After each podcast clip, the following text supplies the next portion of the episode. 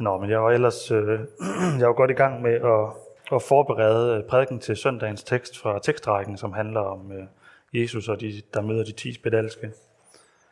Øh, indtil jeg opdagede for en uge siden, at øh, jeg havde aftalt med Markus, at jeg skulle falde ind i den her gennemgang af 1. Peters brev.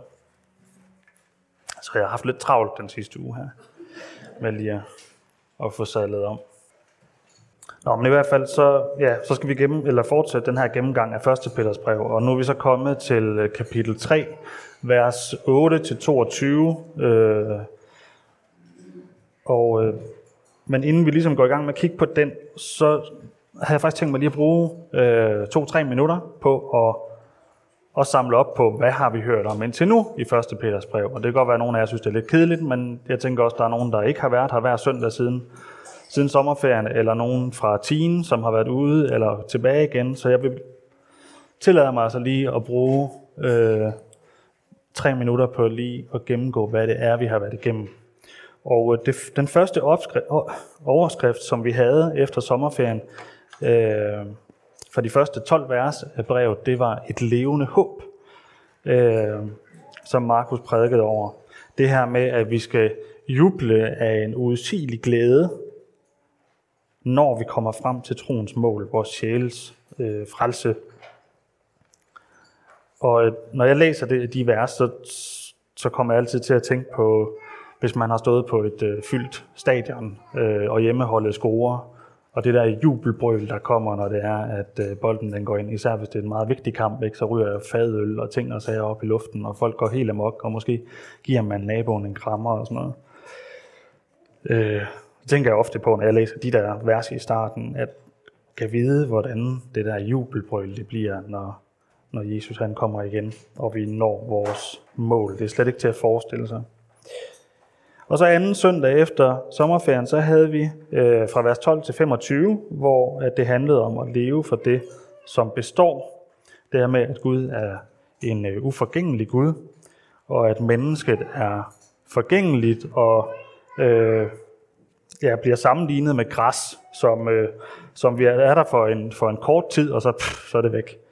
Men at vi bliver genfødt til uforgængelighed.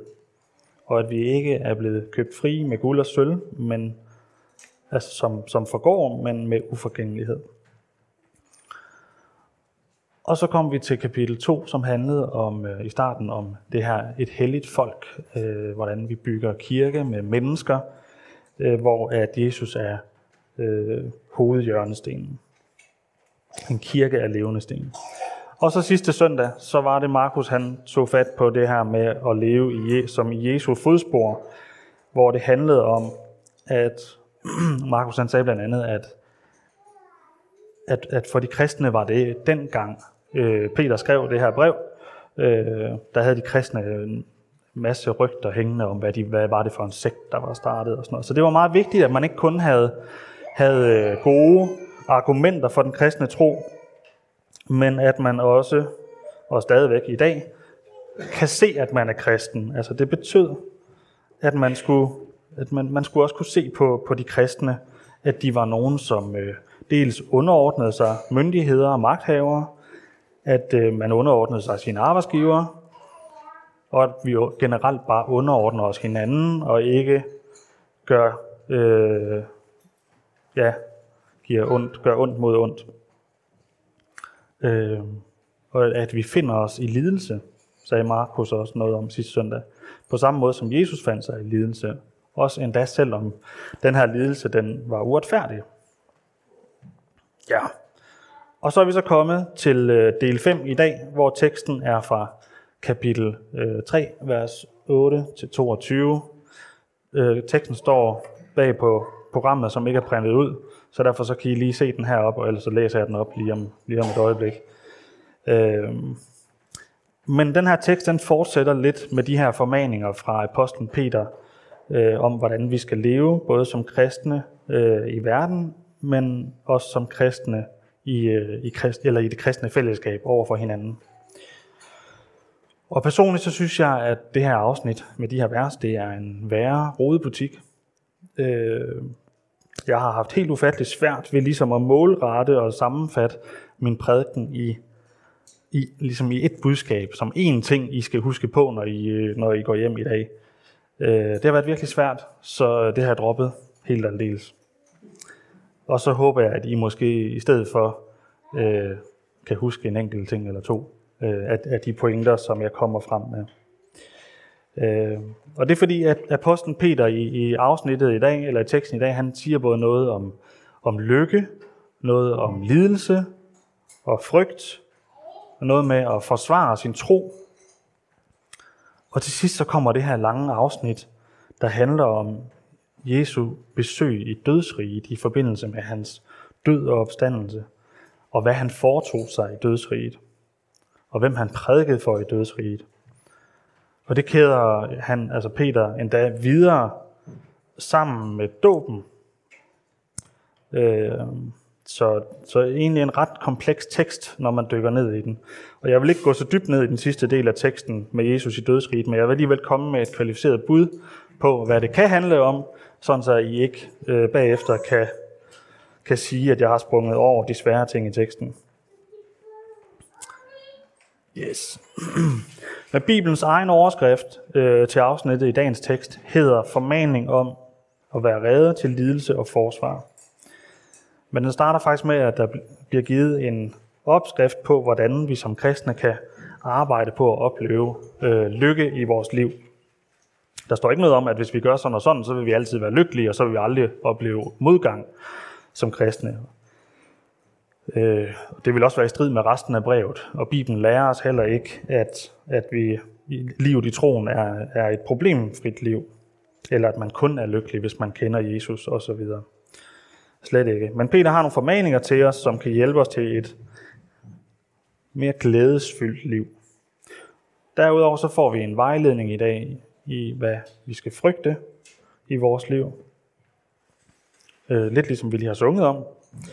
Og øh, også at vi kan forvente, at vi kommer til at lide for vores håb. Men udover det, så får vi også en øh, formaning om, at vi skal være parate til at forsvare vores håb. Så vi bliver altså forberedt på at forberede os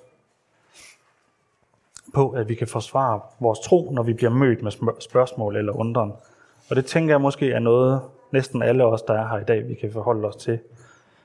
Øh, også de unge og børnene og teenagerne måske bliver mødt med, med spørgsmål eller med undren allerede i, i fodboldklubben, eller på sommerlejren, eller i skolen, eller i uddannelsessystemet og på arbejdspladsen og så videre. Ja, vi skal prøve at læse dagens tekst.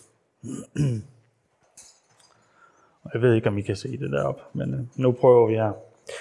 Og til slut, lev alle i enighed, og vis medfølelse, broderkærlighed, barmhjertighed og ydmyghed.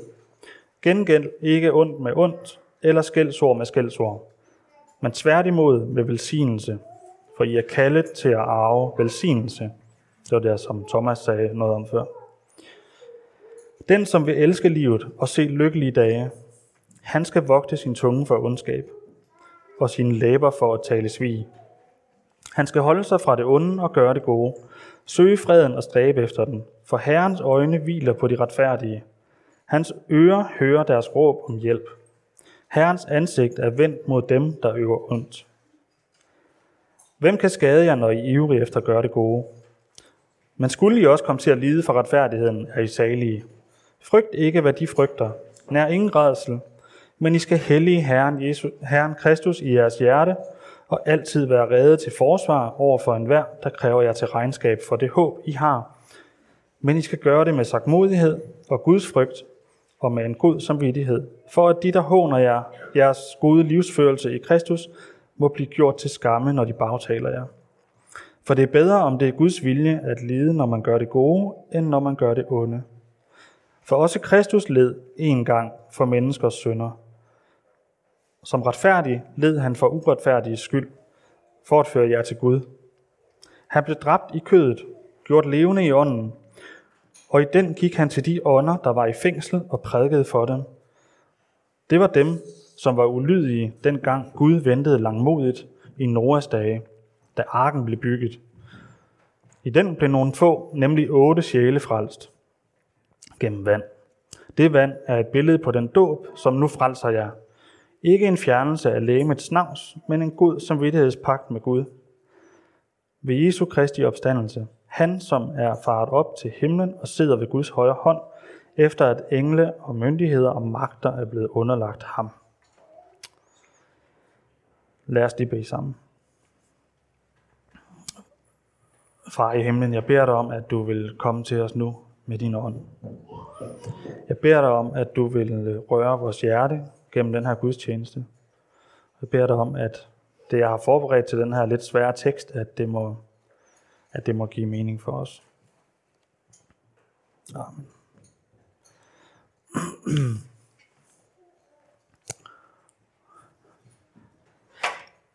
Jeg kunne godt tænke mig at høre jer ad. Hvad forbinder I med lykke?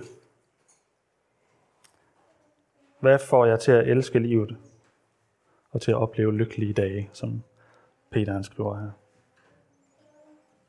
I må gerne svare. Jeg må svare hvad som helst, bare I mener det. God familie. Flot solnedgang. Nye hovedpude. Altså jeg ved, hvad min kone hun vil svare. Hun svarer, når børnene har det godt. Andre bud?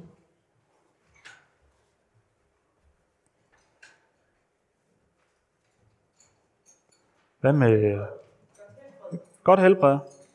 Ja. Nyt tøj, ja lige præcis. Altså jeg har skrevet ny bil. Og, ja. Altså duften af ny bil, der sætter sig ind i. Hmm. Og shopping har jeg også skrevet, ja. Gode venner. Oplevelser. Måske oplevelser sammen med nogen. I starten af den her tekst i dag, der er der faktisk citeret fra salme 34. Øh, og her får vi nogle hints, så ikke bare fra apostlen Peter, men også øh, fra, fra salmisten David. Og, og David var jo øh, altså ikke bare en sangskriver. David han, øh, David han var simpelthen Gamle Testamentets billede på Jesus. Han var Gamle Testamentets forgænger for Jesus. Øh, et sted i Gamle Testament bliver Jesus, som skal komme, han bliver kaldt for den nye David. Så, så vi kan roligt stole på, at de her hints, der kommer, øh, eller de her øh, råd til, hvordan at vi skal opleve lykkelige dage sammen og elske livet, at det, der kan vi godt stole på, at Gud han vil fortælle os noget med de her råd. Øh, og så står der i... Øh, oh, så står der nemlig, Den, som vil elske livet og se lykkelig dag, han skal vogte sin tunge for ondskab og sin læber for at tale svig. Han skal holde sig fra det onde og gøre det gode, søge freden og stræbe efter den. Altså, det lyder ikke så nemt. At holde sig fra at gøre det onde. Det kan jeg godt selv have lidt svært ved. Og jeg kan også godt selv have svært ved at styre min tunge jeg kan, og jeg kan faktisk også komme til at glemme, at de ting, jeg får sagt, de kan have konsekvenser for andre. For eksempel, hvis jeg bagtaler nogen. Det ved jeg ikke, om der er nogen af jer, der har prøvet at bagtale nogen. Øh, det er der nok ikke, men, men måske er der en enkelt af jer, der har prøvet at bagtale jeres klassekammerater, eller kollegaer, måske familiemedlemmer. Eller har I nogensinde prøvet at bagtale nogen fra jeres egen menighed? Det har I måske ikke. Men, eller har I prøvet at lyve? Eller nej, selvfølgelig ikke lyve, for det gør vi jo ikke. Men, men sådan, har I prøvet at, at, at man kommer til at lægge noget til en historie? Øh, altså, måske bare sådan, hvis man selv har oplevet et eller andet, og så fortæller man det videre, og så lægger man lidt til, fordi så... Altså, som vi siger i Jylland, der siger vi, skal hul i, om det er løgn, bare det er spændende. Altså jeg vil ved med, at alle her på et eller andet tidspunkt har overdrevet en eller anden historie. Altså, hvornår I for eksempel kom hjem fra all-inclusive-ferie og, og fortalte, at ungerne havde, sp- havde spist færre is, end de i virkeligheden gjorde. Altså sådan, ah, men det var så fedt, og det var gratis, og børnene, de kunne bare hente alle de is, de ville have. Jeg tror, de fik to. Altså, det var, det var ingen, der ville sige, fordi det ville bare ikke imponere nogen. Øh, måske gør det ikke så meget skade at overdrive, hvor mange is ens børn de har spist. Men det kan også være andre ting. Ting, som rykker på opfattelsen af det, der egentlig skete. Eller det, der oprindeligt var blevet sagt. Som nogen havde sagt. Som vi så fortæller videre, og så kommer vi til at lægge noget til. Og det kan være noget, ting, der er blevet sagt i en diskussion øh, på jobbet, eller derhjemme, eller i lovsangsteamet, eller i B-gruppen, eller i menighedsrådet, og måske er det endda blevet sagt i fortrolighed. Men man kan godt blive, jeg kan i hvert fald godt blive fristet til at, at dreje en historie, eller overdrive en historie, eller lægge en lille smule til bare sådan lidt efter egen fortolkning, når jeg skal fortælle den videre, fordi så passer den måske ligesom ind i min dagsorden, eller ind i det, som den retning, jeg gerne vil i. Jeg er ret overbevist om, at det er derfor, Peter, han efter, efter at starte i dag med at sige, lev alle i enighed og vis medfølelse, broderkærlighed, barmhjertighed og ydmyghed, så citerer han de her vers fra salme 34. Fordi han kender nøglen til at lykkes med det. Han kender nøglen til at lykkes med at leve i broderkærlighed, barmhjertighed, ydmyghed i vores kirke. Så han siger med andre ord, hvis du vil opleve lykkelige dage og elske livet, så tal dog ordentligt.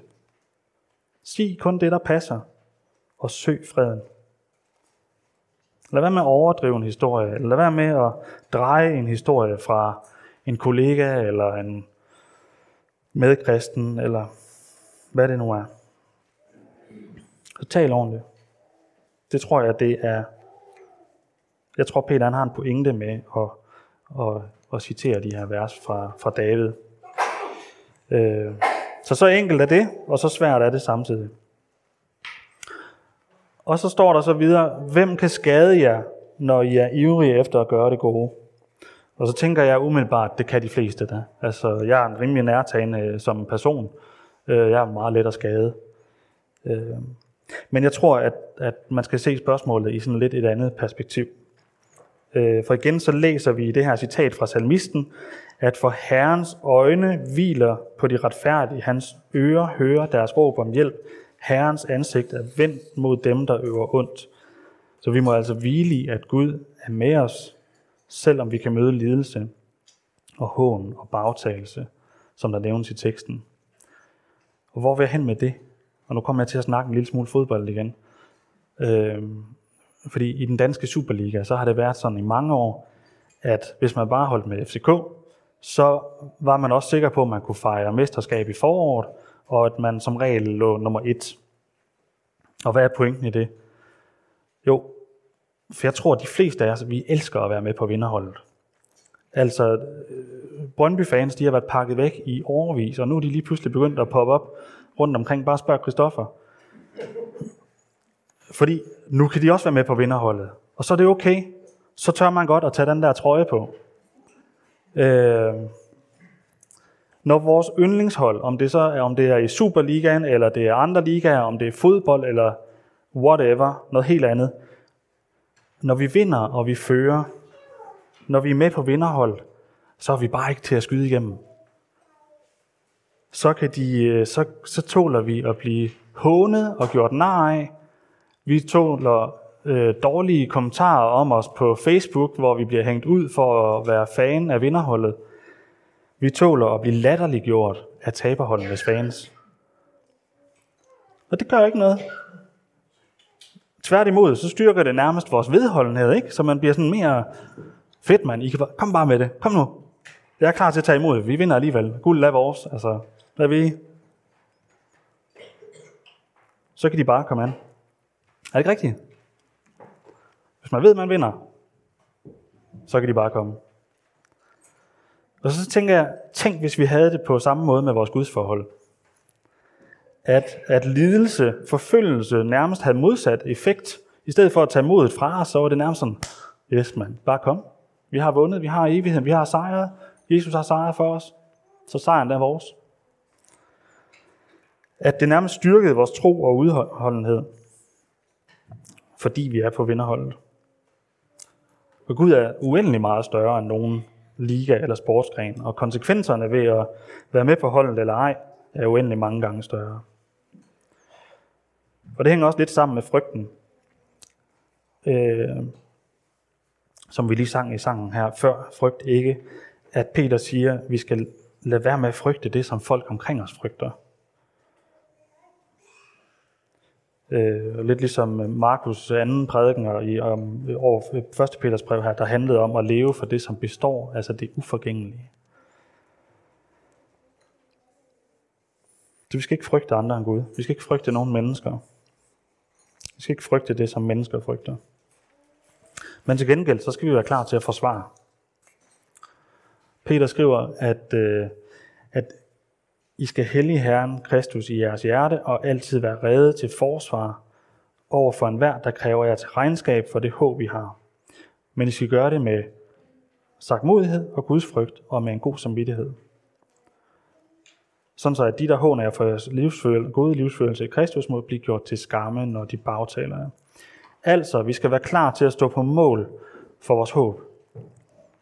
Vi skal ikke dømme nogen, hvis de har en anden synsvinkel øh, end os, eller at de, hvis de bare vil afkræve os et svar. Vi skal ikke forsøge på at latterliggøre nogen, som mener noget andet, eller virker bedre vidne end os. Men når nogen kræver et svar af os, som i, hvad, hvad, hvad tror I på? Er I sådan nogle intermissionske nogen, eller hvad er I for nogen? Så skal vi svare med sagtmodighed, Guds frygt og en god samvittighed. Er der, er der, øh, jeg, kan, altså jeg kan huske, da jeg selv var teenager, og måske er der nogen af jer unge mennesker også, som har prøvet på et eller andet tidspunkt i klubben eller i skolen, at der er nogen, der spørger jer, hvad er det for noget med den der øh, klub, I går i, eller den der, når I går i kirke, hvad, hvad er det for noget? Er der nogen af jer, der har prøvet det? Også som, som ikke er... Jeg har nok forventet, at der var flere voksne, til, eller hvad hedder det, unge til stede i dag, men det er også fint. Hvad har I så svaret?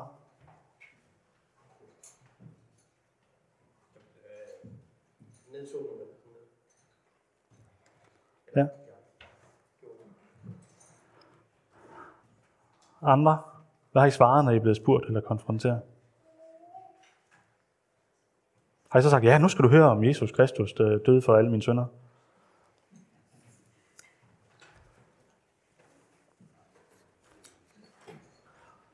Jamen, jeg har nemlig skrevet det samme, som Claus sagde, at nogle gange så jeg, jeg, jeg måske kan godt have lyst til at prøve at undgå det, egentlig. Eller sådan lige en nedtone der, så når vi skal også videre, pausen er slut nu, eller... Ja. Fordi man kan godt være bange for at, at blive til grin. Øh, men, men et eller andet sted, så kan det jo godt være, at vi kan blive til grin, eller vi kan blive opfattet som nogle mærkelige nogen. Men det behøver vi ikke at føle os, fordi vi er stadigvæk med på vinderholdet. Men alligevel, så er det bare lidt svært. Øhm, vi kan også være bange for, at vi får, øh, vi får nogle spørgsmål, som vi ikke kan svare på. Men jeg tror faktisk, når folk de spørger til vores tro, så er det primært af nysgerrighed. Og hvis vi ikke kan svare på de ting, der bliver spurgt om, hvis det bliver for svært for os, så kan vi jo altid spørge om lov til at få lov at vende tilbage. Så jeg tror ikke, vi behøver ikke at være uddannede præster for at kunne stå på mål for vores håb. Altså, jeg kan godt øve mig i nogle gange, hvis, hvis, der, hvis man har en samtale med nogen, og så vedkommende siger, ja, altså vi lever jo kun én gang. Så plejer jeg altid at sige, jeg tror, vi lever to gange. Og så har man ligesom, måske kommer der en reaktion, måske kommer der ikke nogen reaktion. Og så er man, så er man ligesom i gang. Men jeg tror, altså jeg tror, de fleste, jeg tror faktisk, de fleste mennesker vil jo godt kunne forstå, at, at, øh, at vi har lyst til at håbe på et evigt liv, som ikke indeholder krig, naturkatastrofer, mislykkethed, handicap, splid, konflikter og smerte. Alt det, som alle mennesker er ked af i det her liv, det tror og håber vi jo på, at vi helt skal slippe for en dag. I al evighed. Så det er jo et vidunderligt håb. Jeg tror egentlig, det er de færreste, der vil synes, at Nå, det er da et dårligt håb, vi har der. Det, er da ikke, øh, det lyder da ikke særlig godt. Så kan det godt være, at der kommer diskussioner eller argumentationer omkring skabelse og videnskab og opstandelse og alle mulige andre ting, som, øh, hvor at vi så, uh, der vil vi godt lige have en dygtig teolog ved hånden. Men der opfordres vi faktisk også til at træne lidt i Bibelen. Til at sætte os ind i tingene. Nu hørte vi en af de første gudstjenester her efter, øh, efter sommerferien om det her med, øh, at øh, ordet var som mælk. Altså mælk, som vi kan vokse af og som giver næring til os.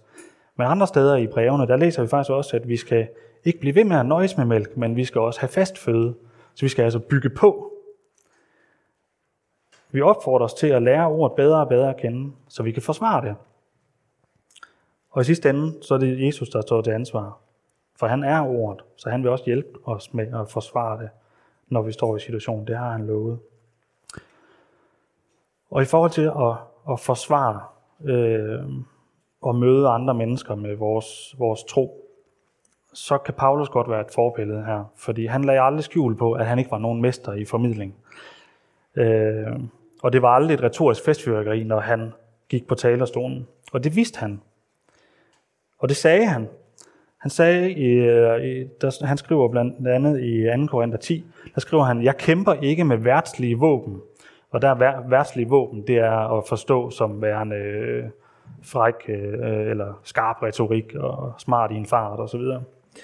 Øh, overtagelsesretorik. Paulus gør opmærksom på, at nogle prædikanter nemlig vil forføre os med deres måde at tale på, at de er skarpe og velargumenterende osv. Men at det nytter bare ikke noget, hvis ikke det er helt sandt. Så Paulus vidste, at hans stærkeste våben var ord og sandheden. Fordi, som han siger, at troen kommer af det, som høres, altså af ordet, af sandheden.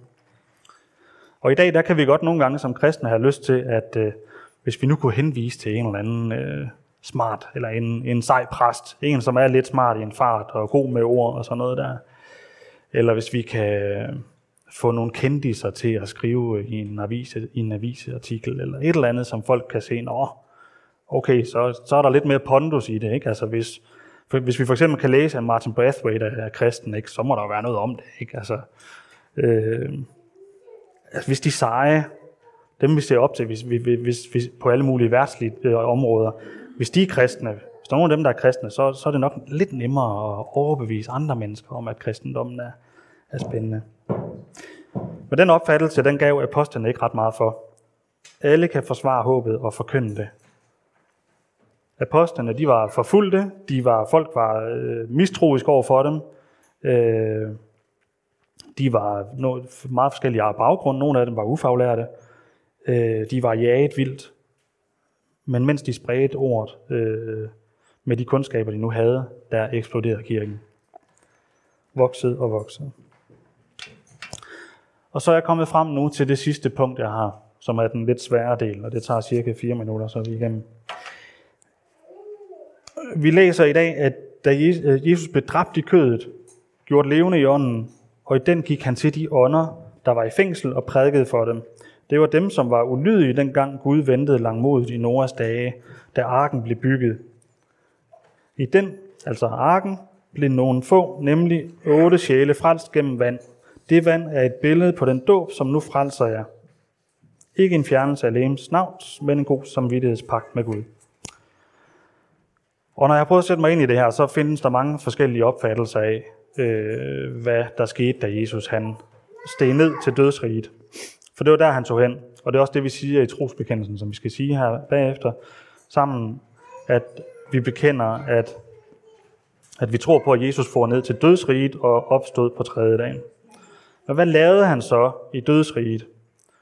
Jo, der står, at han prædikede for de ånder, der var i fængsel. Men hvad prædikede han? Jeg har faktisk altid, indtil jeg satte mig ind i det her, så har jeg faktisk altid troet, at han prædikede evangeliet. Sådan lidt, eller når så har man måske en ekstra chance, eller dem, der ikke lige har hørt om Jesus, har måske lige en ekstra chance for at møde ham, eller et eller andet. Men det ord, der bliver brugt, eller oversat til at prædike, det er ikke ordet evangelisation.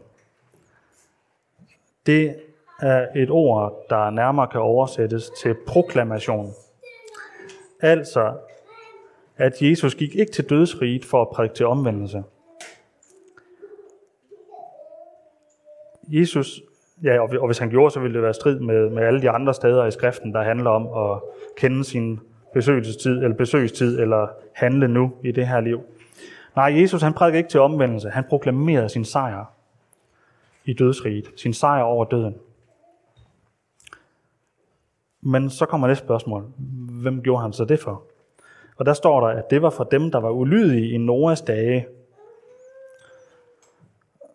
Vi må antage, at Noah har brugt nogle år på at bygge det her kæmpe, øh, øh, den her kæmpe ark.